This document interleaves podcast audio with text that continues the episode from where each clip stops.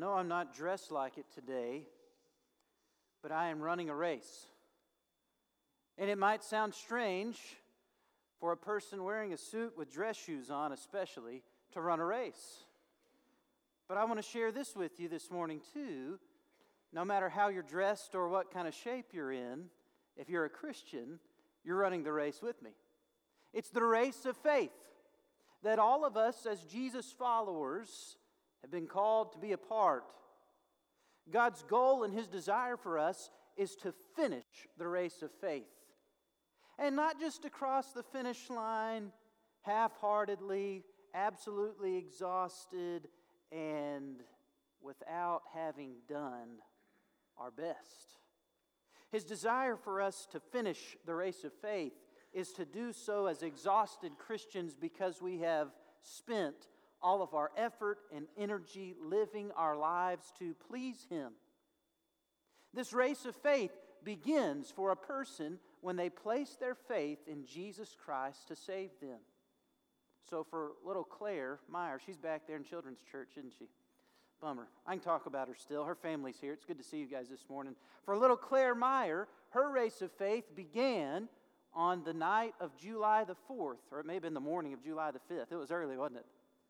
After Latricia and Drew had come, had come over to Stephanie and I's house and we had played games with them, she had been wanting to talk about following Jesus and becoming a Christian. And so we talked, and then after she left our house, she prayed and trusted Jesus to save her. But that wasn't it for her, nor is it it for others who profess faith in Christ. We go on this process of growing in our faith in Him, of running the race, of learning how to walk with God. Some of those initial steps include telling a group of other believers that you're a Christian, a public profession of faith. Getting baptized, showing other people that you believe that Jesus died for your sins, was buried, and rose again. Learning how to read your Bible daily so that you can hear from God spending time with God in prayer, making your requests known to Him, thanking Him for how He watches over you and cares for you, and asking that He would work through you and other Christians to save people all around the world. It's a big race. In fact, it's a lifelong race. Ultimately, we don't cross the finish line until we get to glory. And there, God desires to place on the head of every believer the crown of life. And He'll do so if we're faithful to follow His Son Jesus. Last week, we looked in the book of 2 Timothy on this idea of finishing the race by getting refreshed from others around us. There's times when we get tired and worn out and weary, and we need to be encouraged by others. This week, as we look at 2 Timothy chapter 2, I want you to have idea, have in mind this idea. You and I finish the race of faith by continuing to run towards the Lord with others beside us. In other words, we need to get refreshed in the Christian life to be able to finish the race. But races aren't won by standing next to the water cooler they're won by putting one foot in front of the other and continuing to go. We do that by running towards the Lord with others beside us. In 2 Timothy chapter 2 verse 22, Paul gave Timothy this admonition. Now flee from youthful lusts and pursue righteousness, faith, love, and peace with those who call on the Lord from a pure heart. Paul was nearing the end of his race on earth. In fact, over in 2 Timothy chapter 4, Paul told the apostle Tim, Paul the apostle told his son in the faith Timothy that I have fought the good fight, I have finished the course, and I have kept the faith. But Paul wanted Timothy to keep running his race until it was time for him to cross the finish line. In order to do so, Paul would give, in, Paul would give Timothy instruction throughout this letter about finishing the race of faith. And in verse 22 of chapter 2, Paul gave Timothy some instruction about how to run with others beside him. In verse 22, Paul tells Timothy to run away from selfish desires. Notice that phrase. Now flee from youthful lusts. Timothy was to turn around and to run away from youthful desires. In our time, when we hear the word lust, we associate that word with temptation to sexual immorality. That's just the common idea we have in mind. And although Timothy was certainly to abstain from sexual sin, the youthful lusts that Paul spoke about here enveloped a larger area than just sexual temptation. In this context, we see that Paul wanted Timothy to avoid the worldly and empty chatter of the false teachers around him. Look back up in your Bibles to a few verses before, verse uh, 15. Be diligent to present yourself approved to God as a workman who does not need to be ashamed, accurately handling the word of truth. But avoid worldly and empty chatter, for it will lead to further ungodliness. And their talk will spread like gangrene, like that nasty infection in the body. Among these type of people are Hymenaeus and Philetus, false teachers, men who have gone astray from the truth saying that the resurrection had already taken place, and they upset the faith of some. Paul, in his first letter to Timothy, had told Timothy to stand against these false teachers. And Timothy had done so. But in 2 Timothy, Paul doesn't just tell Timothy to stand against them, he tells him to run away from them, to associate himself with them, to separate himself from these people. Evidently, these men had not repented of the false teaching that they had initially engaged in. And because of that, Paul wanted Timothy to cut, to sever ties with these individuals. In order to do that, Timothy wouldn't need to continue in further dialogue. He would need to keep his mouth shut and move on. It wasn't that Paul was telling Timothy to be a coward. It's that he was telling him to exercise courage by leaving those people to the sinful path that they had chosen to walk down. Any young hothead is passionate about his own ideas, right? And he will argue his rightness on the main point with subpoints that lead down side trails. And those side trails distract us from reaching our intended destination. I mean, just think about arguing with a teenager for a moment, if you will. Just if you're a teenager, think about arguing with one of your friends. It's wonderful the passion and zeal that teenagers have, isn't it?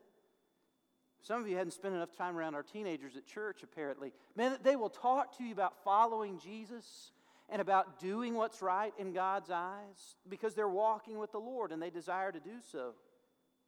But every once in a while, someone with youth and inexperience will try to make their point by using subpoints that don't really fit the argument. In fact, instead of pressing on the main point of truth, they get distracted with all kinds of ideas that aren't really related to God's truth. Although Timothy wasn't a teenager at this point, he was still young when it came to the place of serving as pastor. And Timothy didn't need to be distracted with superfluous debates. There were things that simply weren't worth his time, his effort, and his energy, and he needed to move on. He had told the false teachers that they were wrong, and he had told them why. And now he needed to let them go and let God bring judgment upon them for what they were saying and doing. After all, that wasn't Timothy's position in the first place. Timothy needed to flee from immorality. He also needed to flee from pride, self absorption, foolish theological arguments, and ignorant spiritual speculations. Hymenaeus and Philetus, that are mentioned in verse 17, were false teachers, but evidently their bloated brains led them to take off on the path of indecent and lewd behavior with susceptible women in the Ephesian congregation. Look at chapter 3 and verses 1 through 9, and you'll kind of see what I'm talking about. There, the evil characteristics in these men's hearts lead them to hold a form of godliness, 2 Timothy 3, verse 5, although they denied its power. Paul told Timothy again to avoid such men as those, for among them are those who enter into households and captivate weak women weighed down with sins, led by various impulses, always learning but never able to come to the knowledge of the truth. There was good reason why Paul told Timothy to separate himself from these false teachers. It wasn't just that they were saying the wrong things, it's that they were engaging in evil behavior within the congregation. Timothy needed to finish his race of faith, and he could only do so if he ran away from selfish desires. Timothy might not have been able to see the ultimate darkness an initial bad decision would produce, but he knew the wickedness in the lives of these false teachers. He saw it, he heard about it, he knew what activities they were engaged in. And Paul did not want Timothy to engage in this type of behavior in moderation. He didn't want him to toy with these practices up to a certain point. His charge to Timothy was to flee, that is, to run away. This charge is actually a repeat of one that Paul gave to Timothy to close out his first letter. But flee from these things, you man of God, and pursue righteousness, godliness, faith, love, perseverance, and gentleness. 1 Timothy 6:11. Take this illustration from the Old Testament as an example of how we are to run away from selfish desires. When David faced the giant Goliath, he fought him with faith in the one true God. He was strong and courageous. He killed the cursing Philistine with a stone and a sling. He struck down God's enemy and gave God's people the victory. But when David fled from King Saul, he did so with fear of the one true God. He chose not to be stupid and careless. David could have killed Saul with the king's own sword on at least two occasions. But instead, he chose not to raise a hand against God's anointed, but rather to run away from the youthful impulse to end the man's life who was trying to take his. When David ran away, he was not doing so as a coward, but as a man of character. Paul wasn't telling Timothy to shy away from a worthy fight. He was telling him that it was time to leave those people and those things alone because nothing good would come from it. There is a time to stand and fight in battle while wearing the armor of God. And there is a time to simply leave the scene of a battle that's not worth fighting because it cannot be won. In fact, in the New Testament, we are never told to fight against immorality. Did you know that?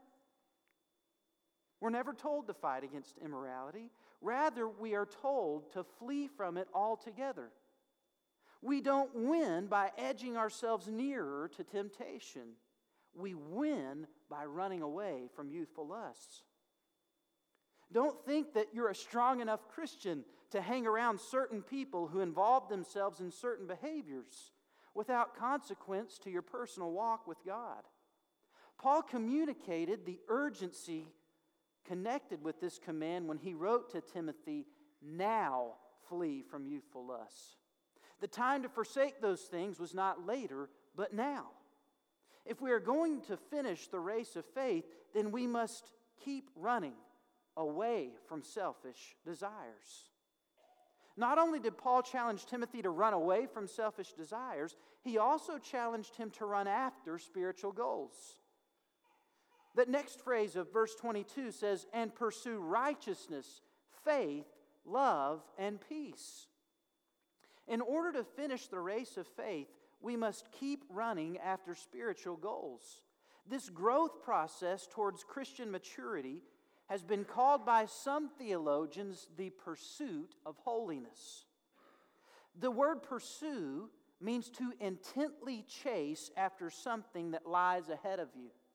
Think of those Discovery Channel or Animal Planet Channel documentaries when you see a cheetah chasing a gazelle down in the savannah. Here are the goals that Paul urged Timothy to chase down righteousness, faith, love, and peace.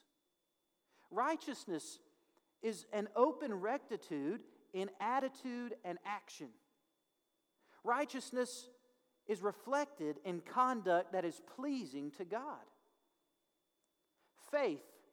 Faith reflects a genuine commitment to God. When one believes, he shows trust or sincere confidence in the God he claims to follow. Love is a growing affection for both the Lord and others. It's a commitment to honor God with all of one's life, heart, soul, mind, and strength, and a commitment to treat others well, to love them as they would themselves. Peace emphasizes the need for displaying a gentle, healing disposition. It wasn't that Timothy was to hate the false teachers, it's that he was to avoid them so he didn't become like them. Timothy was rather to seek and promote fellowship and harmony with other Christians in the body. These are no, noble characteristics of the Christian life that mirror the character of Christ himself. When you think of Jesus, you think of his display of righteousness, of faith, of love, and of peace. We are to pursue, that is, to run after these character qualities. I never showed much skill playing video games growing up. I just never did. I could hit a baseball with a bat, but when it came to pressing buttons with my thumbs to make a computer generated man hit a baseball on the screen, I failed like every time. And I may just be digitally challenged, I'm not sure. But there was one game in particular that I could play with some proficiency. It was my favorite game on the PlayStation not the PS3 or PS2, the old school PlayStation. It's called Gran Turismo. It was a racing game in which you use the controller to drive and steer cars over race courses. The goal was to win races, to earn money, to upgrade your vehicles, and to purchase better and faster vehicles. I excelled when I drove this yellow racing version of a Mitsubishi GTO. I mean, I could beat anybody. It had better handling than all the other cars in the game, but my secret to getting so good at racing this car to turn on a feature in the game called Ghost. Anybody play video games, nerd? You guys know what ghost mode is? We got about three of you. That's good. Let me learn you something then, all right? When you turned on Ghost, a transparent image of the last lap you raced was displayed on the screen. And this is why it was so important for me to turn on. Instead of just trying to outlast all of the other cars that I was beating just by, by strides, I would race this see through image of the previous lap I had driven because no one else on the track was as fast as I was. I was chasing after myself. The other cars on the track couldn't keep up, and I knew that if I wanted to keep winning more races and beating my friends in two player mode, because it was the only time I ever won at video games, then I had to set a goal that was difficult and sometimes even impossible for me to reach. When we seek to run after the spiritual goals of righteousness, faith, love, and peace, we're attempting to attain the character of Christ in our own lives. It's not that we're racing ourselves and trying to prove to ourselves or to others how wonderful we are. It's that we're running after Him in pursuit, following Him so that we run the race set before us like He ran the race set before Him. Jesus is our example. Hebrews chapter 12, verses 2 through 4 says it this way fixing our eyes on Jesus, the author and perfecter of faith, who for the joy set before him endured the cross, despising the shame, and has sat down at the right hand of the throne of God. For consider him who has endured such hostility by sinners against himself, so that you will not grow weary and lose heart. If we want to sit down victoriously at the end of life when we've crossed the finish line, we can only finish the race of faith by running after spiritual goals. Paul also knew that Timothy could not run this race of faith without God's power and others' encouragement. The end of verse 22 says, Timothy, you run this race with those who call on the Lord from a pure heart. Timothy didn't just need to separate himself from the false teachers around him or the selfish desires in his own heart. He didn't just need to set spiritual goals that only he could attain by his hard work. In order to finish the race of faith, he had to keep running alongside supportive believers. Now, not everyone who calls themselves a Christian looks like Jesus. Paul didn't just tell Timothy, run the race with those who call on the Lord. He said, run the race with those who call on the Lord from a pure heart. In other words, we need to have the spiritual discernment to decipher who is calling on the Lord out of a pure heart and who is deceiving others in pretension and hypocrisy. It's not that we judge others in a way that we think we're better than them, it's just that we choose to place ourselves in an environment where we can be encouraged to keep following Jesus. A really good example of this type of support in a race was demonstrated in a cross country ski event in the last Winter Olympics. You know how it is with the Olympics on TV? You don't really know, unless you're an Olympic nerd, maybe some of you are, what games are going to come on during primetime television. You just kind of turn on NBC, and whatever's there during coverage, you watch. So if it's curling, you watch curling, right? And if it's the, the alpine ski jump, which is the coolest event, then you watch that. Well, I didn't get alpine jumping, I got this cross country ski. I thought, man, this is kind of boring. Because here's what it entailed there were about 30 or 40 cross country skiers pushing themselves on flat surfaces, climbing up hills. I mean, they're going at a slow pace. And this race wasn't like one of those speedy things when the fastest person wins, it was an endurance race when the person who can put up with the most pain and suffering and still do their best, they cross the finish line first and they win. Well, I began to notice something as I was continuing to watch this cross country ski event along their race course. They had to make several laps, and there was a group wearing red from the country of Norway. And as these skiers are making their way through the flat parts of the course and then climbing hills at a slow pace, they're all right there to pack together. Four of them. And you could see once in a while one would pass the other guys, but he wouldn't leave them in the dust. He would get ahead of them to set the pace for the rest of them so that they could keep going and press on. And then when he began to wear down, somebody else, maybe it was the last person in line or the, the third person in line, would take that person's place in the front of the line to set the pace and to keep the team moving forward. And when they got to the last lap, they decided to just do the best that they could, right? Here's the neat thing about this Norwegian team all of them finished towards the top of the race because they kept each other going. They kept each other progressing. They were supporting each other, pushing each other towards victory. When it comes to our spiritual lives, we need to understand that in order to finish the race of faith, we have to run alongside supportive believers. You and I need to choose our friends wisely because our friends influence whom we become. Peer pressure can either be positive or negative. That is, people can bring out the best in you or the worst in you. And some of your friends will pull you towards the youthful lust from which you need to run away. Some of your friends will push you to the spiritual goals to which you've been called to run after. Your friends will either hinder your walk with God or help your walk with God. In whichever direction your friends run, you will run too. So, where are your friends running? Where are you running? Think about this in your own life. What friendships do you need to drop? What relationships do you need to cultivate? If God wants you to be godly, then He wants you to have godly friends. And that's going to take some spiritual training, conditioning, and practice on your part.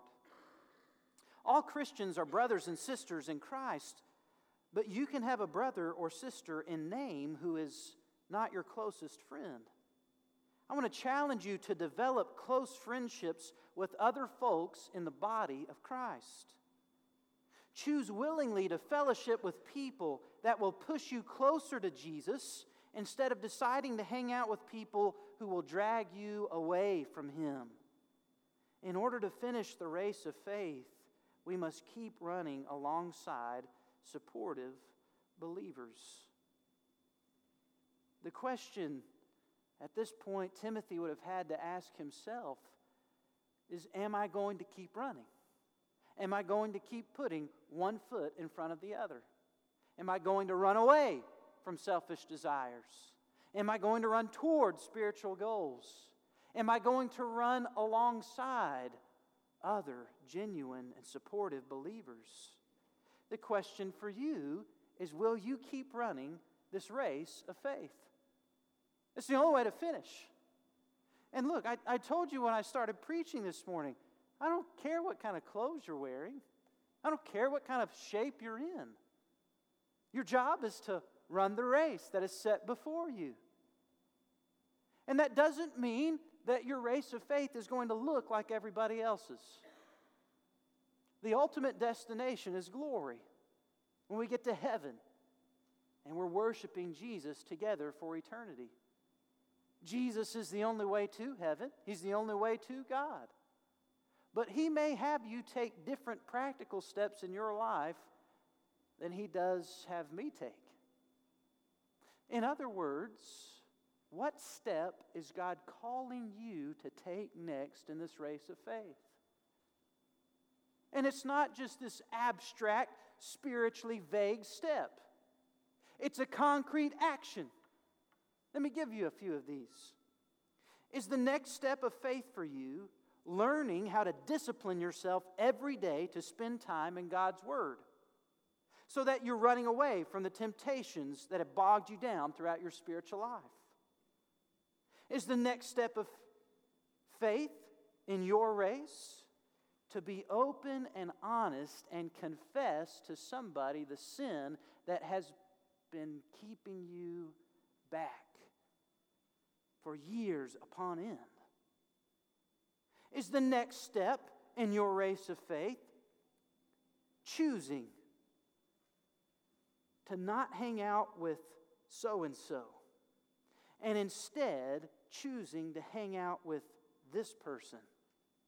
Is the next step for you in your race of faith deciding to wake up an hour earlier on Sunday mornings so that you can join a Sunday school class where people will encourage you and pray for you and challenge you to keep running the race of faith? Is the next step for you in your race of faith to volunteer to help with our church van ministry this fall? And helping pick up some of the 90 children and teenagers and bring them to church and take them back home after Sunday night and Wednesday night activities? Is the next step for you in your race of faith something drastic and dramatic? because you've been following God for a long time and you've been pursuing righteousness, faith, love, and peace. But He's asking you to do something radical in answering a call that He's placed on your life to leave everything and everyone you know and go serve Him on a foreign mission field. Is the next step that God's asking you to take one that involves you reaching into your back pocket and pulling out your checkbook or your wallet and giving more than you've ever given before to help further the good news of Jesus Christ in our community and to the ends of the earth? Is the next step of faith for you in this race to volunteer to help with our church's, uh, we call it, the little food pantry that's sitting out there in the parking lot? being the point person who uses donations that are given to go and purchase food and to keep the pantry stocked? Is the next step for you in this race of faith deciding to help with Awana this fall? Is it going to Nick and asking him how you can be a part of the, the choir when they begin to practice in August? What is the next step of faith for you? Because I can stand up here and talk to you about running away from things that you should run away from, and running to stuff you should run to, and running alongside with other people that you should be spending time with. But God doesn't want to just leave this like some spiritual cloud in the sky. He wants you to put one foot in front of the other and do what He is asking you to do. Races are not won by standing next to the water cooler, they're won by keeping running. Keep running the race of faith towards the Lord with others around you. Would you stand with your heads bowed and your eyes closed? In just a moment, you're going to hear a hymn of invitation played. And here's what I challenge you to do as you hear this song I challenge you to put one foot in front of the other. And it's not that you have to do this, but if God is speaking to your heart about something, about a specific next step that He wants you to take in this race of faith, how about you physically step out of your pew and you come down here and kneel at the altar and you just say, God, I want to keep running the race of faith. I know this is what you want me to do, and so, God, by your grace, I commit to doing it for your honor and for your glory. I'll be standing down here in the front if you need to speak with me about following Jesus and entering into this race.